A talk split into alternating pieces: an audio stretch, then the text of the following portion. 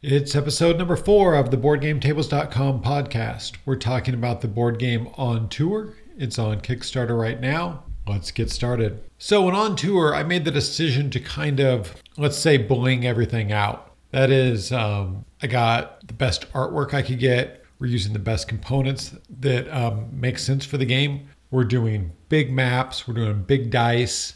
And this is a little bit different than what a lot of roll and write games do. A lot of roll and write games are packaged to be inexpensive and to be small. And so why why am I doing this a little bit differently? Some people have asked like, "Hey, I was kind of looking at your game, but it's a lot more expensive than other roll and writes. I wish you would have you would have made it cheaper or smaller." Those seem to be the two the two concerns with the way I did this. Like everyone says, "Oh, yes, it's nicer, it looks great, but it's going to be a little bigger this way and it's going to be more expensive. So let me get into the four reasons I did this. Number one, the most important reason is that on tour, a big map is necessary for the gameplay. If you want to look at um, a game like Dice Stars uh, that recently came out from WizKids or Qwixx, which is kind of probably the most popular recent roll and write game. Those games you're all you're writing numbers in little boxes.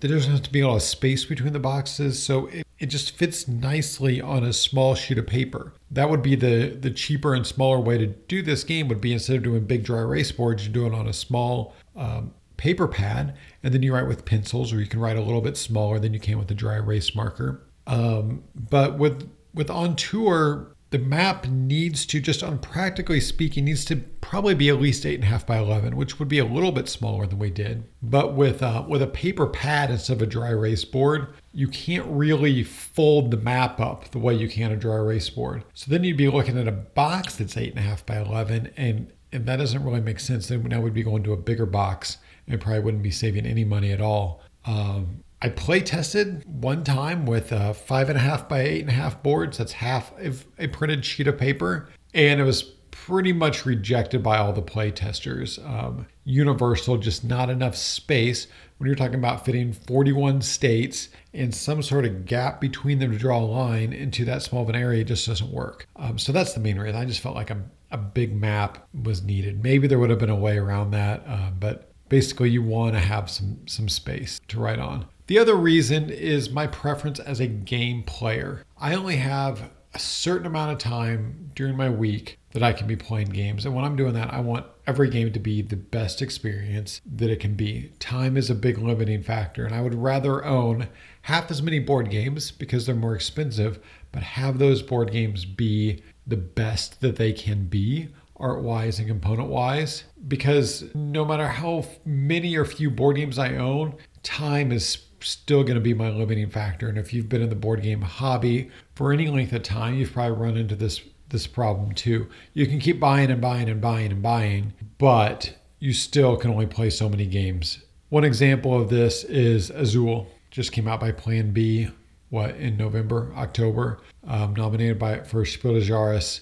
Uh, the game looks amazing, has amazing components, and I don't think anyone out there, at least I don't, wish that they had made Azul cheaper and smaller. It would not be the same experience. I don't think people would be talking about it. I don't think you would enjoy playing as much. There's something about playing with really nice components, even if it's on a subconscious level, that's just more fun. The third reason is my preference as a game publisher. If I'm going to go through all the work of designing this game, playtesting, it's been close to a year long process now, then uh, managing the art process to create this final product that I think is is a piece of art in its own way, not just the art the drawings, but the whole package, the way it comes together. I want to make it the best that I can. I want to have something that 10 years from now I can pull down off my shelf and show off to people and, and say this this is the great thing that I created and not hey this is where I was able to save 50% or 50 cents off our, our printing cost. Now, that kind of engineering and cost savings can be a creative process as well. For example, the Duchess gaming table, I'm really proud of it. It's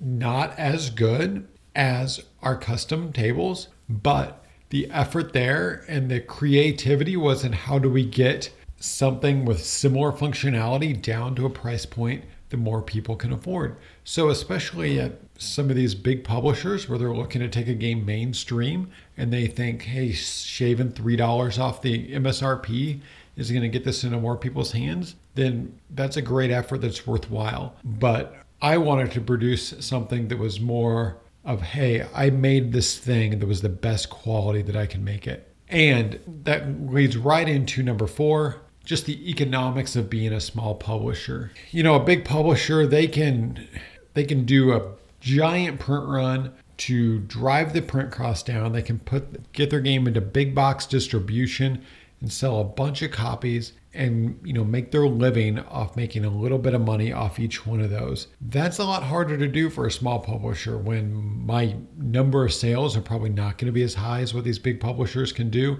and there's just less margin for error. If you're only making a little bit on each copy and then I make some mistake because this is the first game I'm publishing, then poof, there goes all the profits or maybe with projects even in the red. But if it's a little bit higher higher dollar product, and, On Tour is still not an expensive game, it's $24 on Kickstarter. But being a $24 game versus even just a $19 game, it's just a little more margin to uh, to make things work at a small print run size. So that's why I made those decisions. This is, um, I mean, in no way to disparage anyone who wishes I had done it in a cheaper way, who likes these other games I talked about, and they're all great games, or publishers who are making these small box portable games that have their their place in the market too. Just kind of wanted to explain and talk about the decisions that I made. Thanks for listening.